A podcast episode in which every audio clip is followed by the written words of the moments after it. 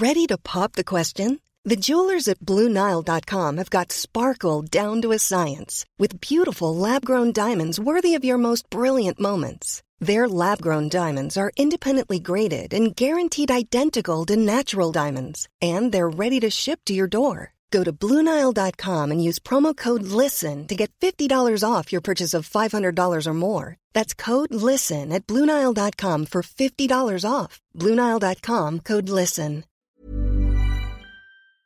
Bonjour, c'est Zoé de Louis. Ça fait maintenant deux ans que j'ai la chance de travailler pour Louis Média et que vous entendez ma voix sur vos podcasts préférés. Travailler pour quelque chose qui a du sens pour moi, c'est essentiel à mon épanouissement au quotidien. Et vous, comment se passe votre relation au travail? C'est plutôt épanouissant et enthousiasmant ou plutôt boule au ventre et des motivations? Si vous êtes dans le deuxième cas et que vous comptez chaque semaine le nombre de jours qui vous séparent du week-end ou des prochaines vacances, je vous recommande plus que jamais le parcours Chance, partenaire d'émotion. Chance est une communauté d'entraide professionnelle pour aider chacun et chacune à trouver sa place dans le monde du travail. La communauté Chance a une méthode unique qui a fait ses preuves. La première étape, c'est celle du bilan de compétences. En trois mois seulement, vous allez pouvoir redéfinir vos objectifs pro et renouer avec ce qui vous anime vraiment, avec l'aide d'un coach professionnel qui vous sera dédié. La deuxième étape, c'est celle du passage à l'action. Une fois votre projet défini, toute la communauté Chance sera à vos côtés pour donner vie à votre projet. Un collectif hyper engagé, prêt à vous épauler et à vous ouvrir son réseau. Si ce message résonne en vous, je vous invite à vous rendre directement sur le site chance.co pour faire le point gratuitement avec un conseiller et changer ce qui ne va pas ou plus dans votre vie pro. Bonne écoute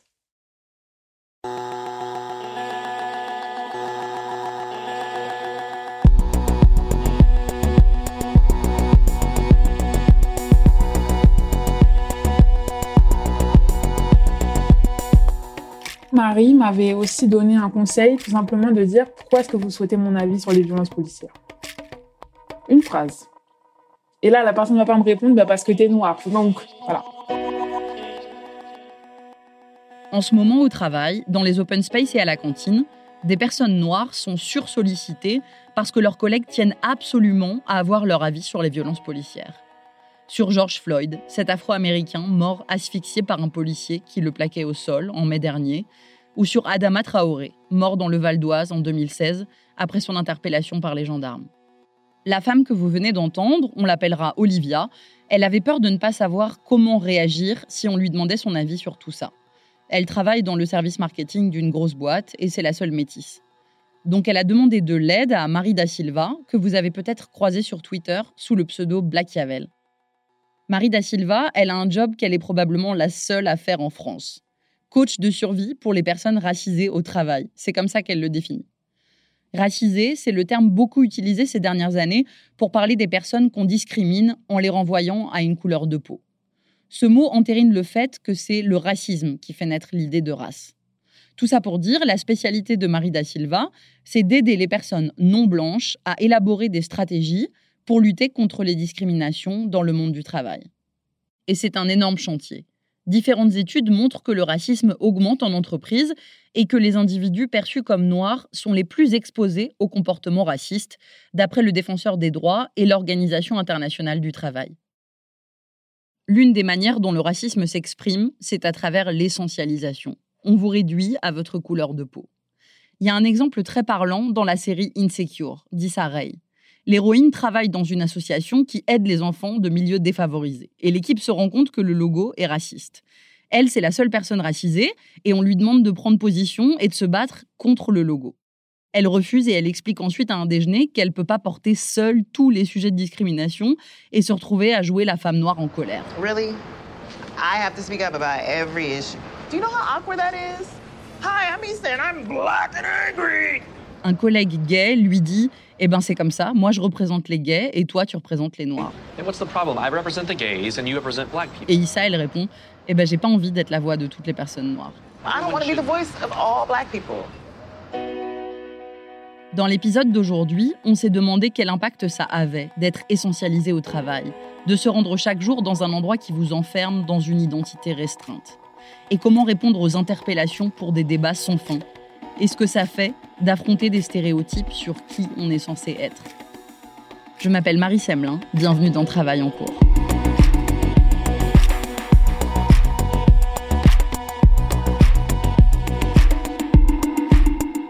Bonjour Marie Da Silva. Alors, dans votre activité de coach, vous parlez de survie au travail. Survie, c'est un mot qui est très fort. Pourquoi survie?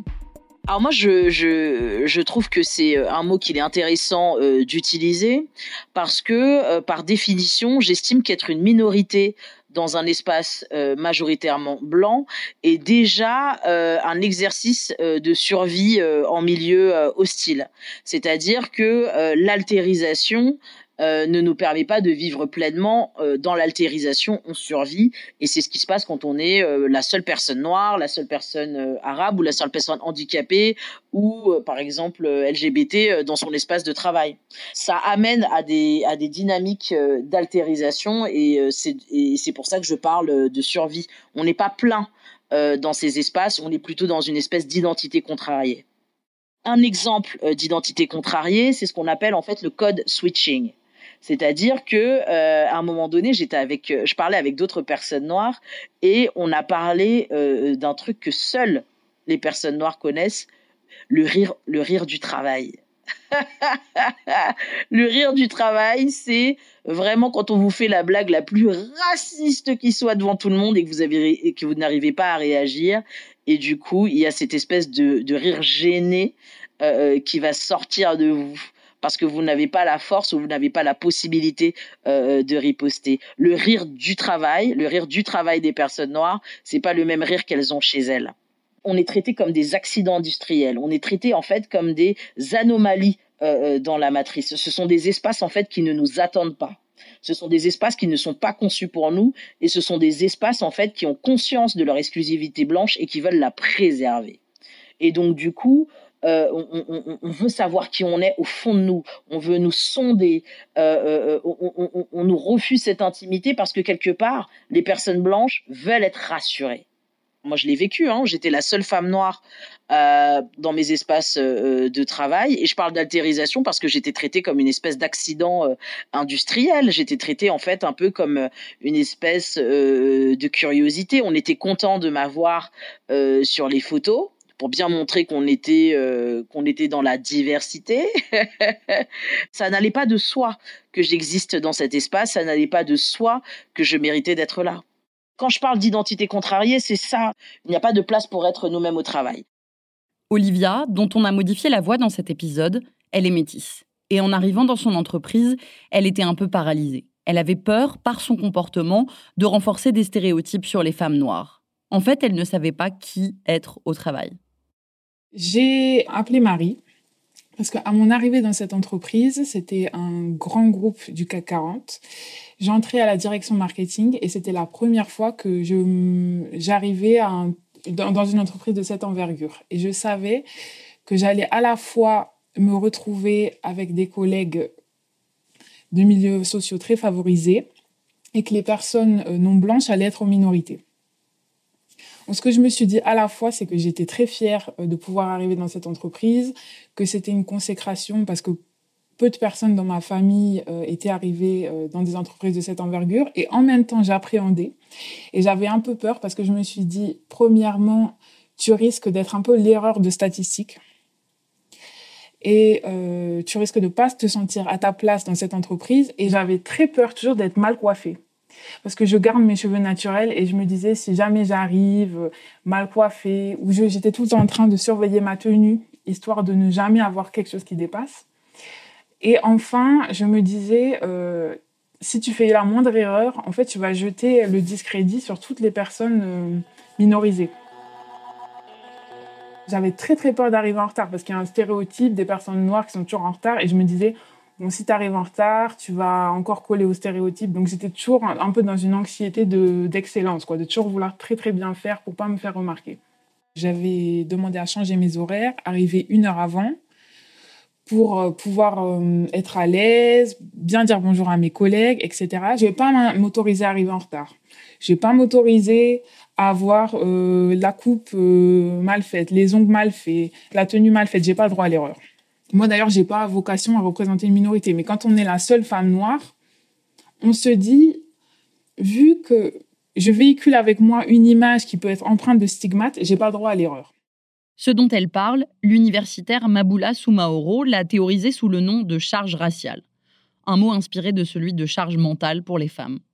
Cette charge raciale, elle l'explique dans un entretien au journal Le Monde, c'est la tâche épuisante d'expliquer, traduire, rendre intelligibles les situations violentes, discriminantes ou racistes.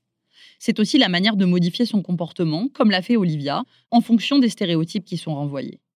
Par exemple, moi, euh, Marie, euh, femme noire, quand j'arrive, euh, quand j'arrivais au travail, j'étais pas seulement Marie. Je représentais toute la noirie. Je représentais tous les noirs possibles et inimaginables. Quand j'arrivais en retard, c'était tous les noirs qui arrivaient en retard. Parce qu'on nous essentialise et parce qu'on a l'impression que on est d'un seul bloc. on n'a pas le luxe de l'individualité. Par exemple, si on a une, personne euh, euh, au bureau qui s'appelle Géraldine et qui est chiante, on va pas dire que toutes les Géraldines sont chiantes. Et on va pas se dire ah non non non, je, viens de regarder un CV, euh, la personne s'appelle Géraldine, on a dit qu'on n'engageait plus de Géraldine. ça, n'arrive jamais ça. ça n'arrive jamais. Mais par contre, c'est ok de dire ah Ibrahim là, on a eu un Ibrahim, il n'était pas top. Peut-être qu'on va plus jamais engager de personnes arabes ou noires et cette violence peut être exacerbée en fonction de l'actualité. Est-ce que le mouvement euh, Black Lives Matter, il a un impact en ce moment au travail? Oui, moi je pense vraiment que euh, euh, le Black Lives Matter et tout ce débat en fait sur les violences policières euh, affecte les personnes racisées dans le monde professionnel. ça les affecte parce que quand on a vu la vidéo de George Floyd, euh, euh, on s'est reconnu, on s'est vu nous-mêmes, on s'est identifié. Donc bien évidemment que ça a un impact euh, sur la santé mentale et si ça a un impact sur la santé mentale, ça modifie aussi le rapport qu'on a à son espace professionnel. Parce que cette situation des violences policières, c'est un débat qui, qui devient public euh, c'est un débat sociétal et, c'est un débat sociétal qui a aussi lieu euh, dans les euh, espaces de, de, travail. Ça veut dire que la personne noire ou la personne racisée qui est plus susceptible d'être victime des violences policières doit aussi subir l'injonction à la pédagogie des personnes blanches. Enfin, ce qui s'est passé après la mort de George Floyd, en fait, ce sont des personnes qui arrivent au bureau, elles ont même pas encore bu leur café, on leur demande déjà ce qu'elles en pensent. Déjà bonjour pour commencer. Et il y a aussi tout ce truc en fait que vont faire les personnes blanches pour voir de quel côté on se place. Est-ce qu'on est militant? Euh, On va nous demander euh, si euh, on a assisté à ces manifestations. On va, on, va vraiment chercher en fait à nous, à nous, à nous sonder. Et ça même, c'est une violence c'est une violence. On veut nous faire montrer pas de blanche, hein, sans mauvais jeu de mots, mais on veut nous faire montrer pas de blanche. On veut quand même que, bah, que l'on chante la Marseillaise en arrivant au bureau pour bien dire qu'on n'est pas euh, comme ces dissidents euh, qui sont en train de, manifester euh, partout en France.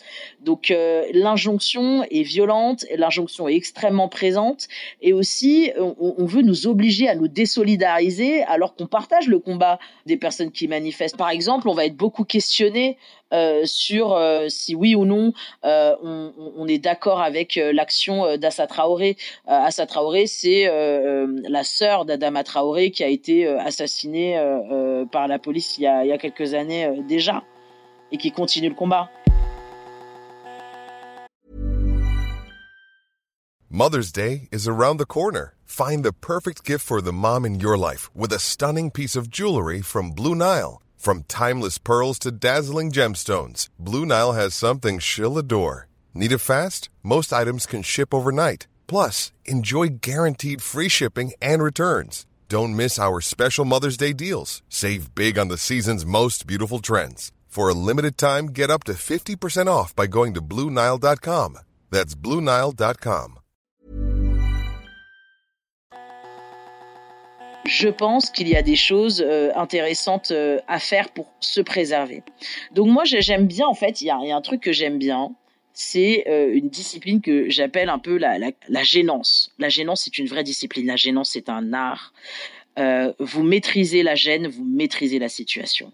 Et moi, je suis pour lancer des malaises, je ne suis pas pour débattre. Donc, si Jean-Mi vous attrape à la machine à café et vous dit tout de suite Alors, et toi, euh, t'as vu ce qui se passait hier? Est-ce que t'es allé au manif? Qu'est-ce que tu penses des violences policières? Bonjour Jean-Michel. Alors moi, ce que je te conseille, c'est vraiment d'aller sur Google et puis de voir euh, euh, ce qui s'y passe parce que bon, du coup, euh, moi, j'ai pas trop d'avis. je pense qu'il faut éviter ça. Et puis on peut lui dire aussi, pourquoi tu me poses la question à moi du coup? Qu'est-ce que je peux t'apporter? Moi, moi, moi, vraiment, c'est quelque chose d'assez étonnant. À quel moment il y a quelque chose d'incompréhensible sur la mort de George Floyd ou la mort d'Adama? Moi, Pour moi, en fait, il n'y a rien de moins ambigu que ça. C'est très clair. C'est très, très, très, très clair. Et aussi, je parle d'injonction à la pédagogie parce que c'est vraiment être sommé de devoir débattre ou de justifier son humanité. Quand, par exemple, on débat euh, du cas d'Adama ou, du cas de George Floyd à la machine à café, ce n'est pas un débat sur les violences policières qui se pose, c'est le débat de notre humanité. Euh, il y a des personnes qui sont très fragilisées euh, par, ce, par ce qui se passe. Il y a aussi, j'ai eu des sollicitations euh, par rapport à cette fameuse injonction euh, de pédagogique. On cherche à savoir si euh, la personne est militante, on cherche à la sonder sur ses opinions politiques. Donc oui, j'ai eu énormément de sollicitations par rapport à ça. C'est quoi en fait l'injonction de pédagogie? L'injonction de pédagogie, c'est le fait d'être sommé de s'expliquer sur qui on est et in fine, ce pourquoi on existe. C'est ça l'injonction à la pédagogie. Alors moi j'ai imaginé un outil qui s'appelle les 300 secondes et les 300 secondes en fait c'est un outil qui nous aide à gérer les injonctions de pédagogie, qui nous aide aussi à reprendre euh, le contrôle euh, de notre temps. Je pense que euh, le temps c'est le médium par lequel c'est le médium par lequel la domination passe. Si on vous prend du temps, on vous prend vous. Donc l'idée c'est de pas de pas se laisser embarquer dans des discussions qui au final sont mortifères et toxiques. Et euh, moi, je suis pas pour la pédagogie éperdue. Moi, je suis désolée. Si une personne en face de moi n'a pas compris l'horreur de la mort d'Adama, qu'une personne en face de moi n'a pas compris l'horreur de la mort de George Floyd, mais honnêtement, on va laisser ça là. L'idée, c'est de, s'entraîner à. Moi, j'aime bien À chaque fois, je leur dis, vous avez 300 secondes dans la journée, donc ça, euh, pour parer aux, aux micro-agressions. Si vous avez 300 secondes dans la journée pour parer aux micro-agressions, ben, ça veut dire que vous n'avez plus le temps de faire des exposés. Ça veut dire que vous n'avez plus le temps de débattre. The clock is ticking.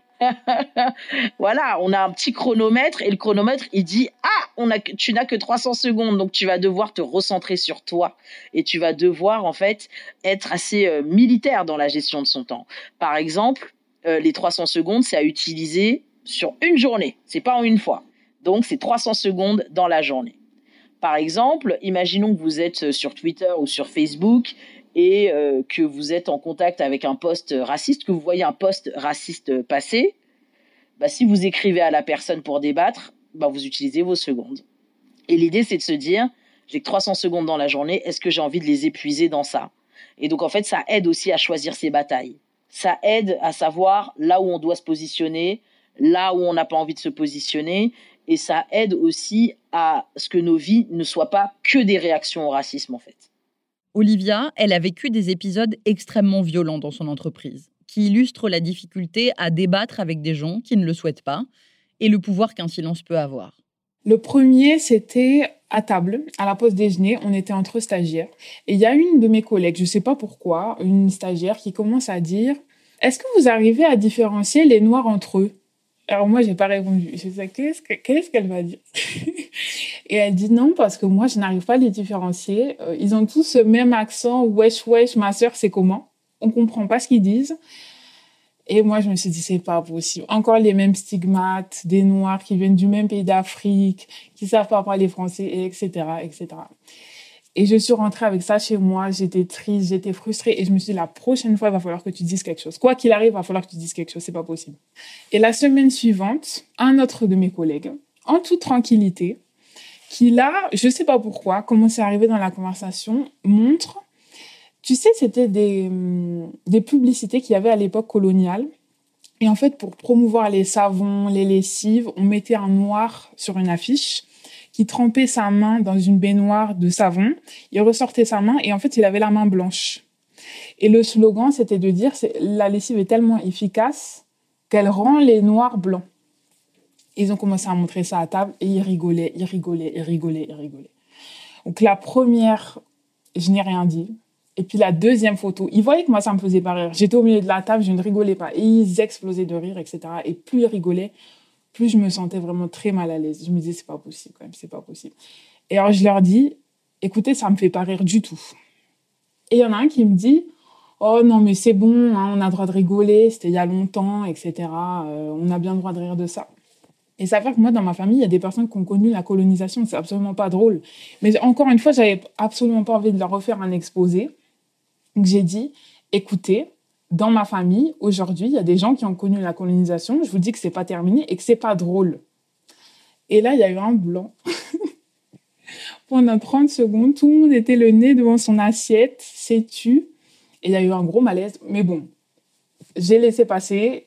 Et ensuite, la conversation a repris. Et ensuite, plus jamais j'ai eu droit à ces blagues-là. Évidemment, c'est difficile de trouver le bon mode d'action, surtout quand on est minoritaire c'est difficile aussi de renoncer au débat. Ah ben oui. Quand, je dis aux personnes que je coach, arrête de débattre, oh là là, des pleurs. Mais Marie, tu, demandais, tu nous demandes des trucs trop durs aussi. Mais comment je vais faire? Et après, c'est waouh, je regagne euh, euh, mon temps. En fait, c'est ça ce qui se passe, c'est qu'en fait, cette question du débat, quand je dis que, que, en fait, in fine, vous débattez de vos humanités, c'est que ces sessions de débat que vous avez sur euh, euh, les choses qui vous touchent sont une occasion pour les personnes dominantes de réaffirmer leur domination. C'est-à-dire que vous vous rendez compte, Jean-Michel, il vous saisit à la machine à café pour vous sommer euh, de débattre sur Adama ou Georges. Vous lui consacrez 45 minutes, vous lui fournissez toute la data, vous lui fournissez plein d'éléments de réflexion et parce qu'il ne peut pas se remettre en question, il va juste vous dire Ok, euh, ok Marie, euh, super ta data, hein, mais il y a des frites à la cantine. Et vous êtes là, vous savez plus où vous habitez. Et vous avez utilisé 45 minutes de votre temps pour convaincre euh, une personne de votre humanité. En fait, le truc, c'est que je pense vraiment qu'il y a un enjeu à récupérer son temps. L'idée, en fait, c'est de se préserver. Il s'agit aussi de, de, de, de, se dire que nos énergies, en fait, sont extrêmement précieuses et elles ne sont pas inépuisables. Et je pense aussi que il y a, y a déjà la violence de ces images. Pourquoi on s'imposerait la violence d'un débat? Faut pas oublier que les dominants, euh, que les, oh, faut pas oublier que les personnes blanches face au racisme provoquent des débats pour ne pas provoquer des débats avec elles-mêmes. C'est ça les personnes blanches, en fait, ont du mal à se questionner par rapport au racisme, donc elles viennent nous questionner, nous. Mais nous, on fait pas partie du problème. Le racisme, normalement, c'est pas notre problème. Le racisme, comme dirait euh, euh, Enolodge, c'est un problème de blanc. Rénie Edolodge, c'est une essayiste britannique et elle a publié un livre sous ce titre, Le racisme est un problème de blanc, qui a fait beaucoup de bruit. Dedans, elle documente le racisme structurel et elle traite du privilège blanc ce privilège qui consiste à ne pas avoir à penser à sa propre couleur de peau parce qu'elle est considérée comme la norme et qu'elle est valorisée. Olivia, métisse, elle n'a pas ce privilège. Mais grâce à Marie da Silva notamment, aujourd'hui, elle a réussi à se détacher un peu de ce qu'on pouvait projeter sur elle. En fait, ce qui se passe, c'est que aussi en tant que personne euh, de couleur, enfin en tout cas moi en tant que femme noire, j'ai beaucoup été socialisée à pas m'énerver et à faire de l'éducatif et à dire oh vous comprenez enfin à trouver mes mots euh, compte tenu de l'état de la société etc vous devez comprendre qu'il y a des discriminations en France blablabla bla, bla, bla, faire des exposés. Et à chaque fois ça convainc personne. Ils me répondront toujours bah toi si tu y es arrivé pourquoi les autres n'y arrivent pas? Et moi je me retrouve frustrée triste. Je me sens pas fière de pas avoir convaincu qui que ce soit. Et en fait la situation n'avance pas et ce que m'a expliqué Marie, c'est une règle qu'elle a inventée, ça s'appelle les 300 secondes. Elle nous dit, chaque jour, on a cinq minutes à dédier au racisme et pas plus. On n'a pas le temps de faire des exposés, on n'a pas le temps de faire de l'éducation populaire. Là où je suis dans cette entreprise, les gens ont fait des études. C'est les personnes qui ont le enfin, bénéficié de, la meilleure éducation qu'il y a en France. Donc, ils n'ont pas d'excuses à me dire qu'il n'y a pas de discrimination en France, etc.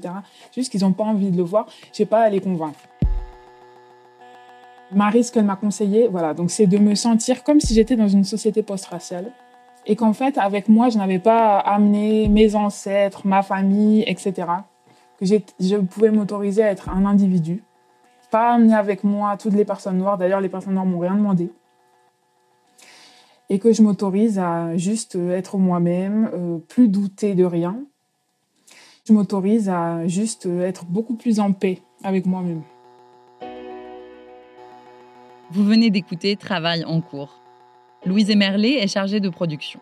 Cet épisode a été monté et réalisé par Cyril Marchand.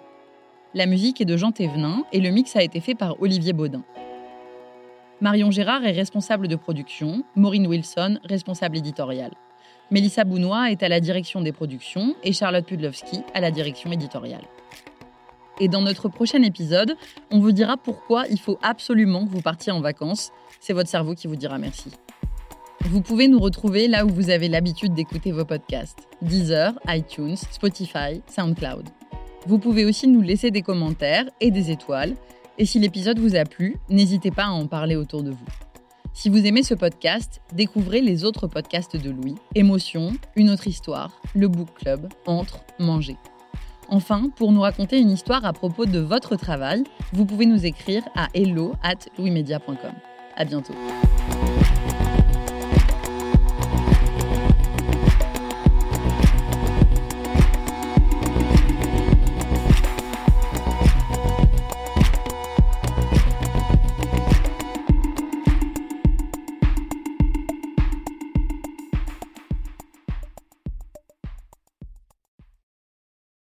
Bonjour, c'est Zoé de Louis. Dans Émotions au travail, on décrypte toutes les émotions qui vous traversent et vous bousculent parfois dans votre vie professionnelle. Aujourd'hui, j'aimerais vous parler d'un podcast super inspirant, Bienvenue dans l'ascenseur, animé par Anne-Cécile Sarfati.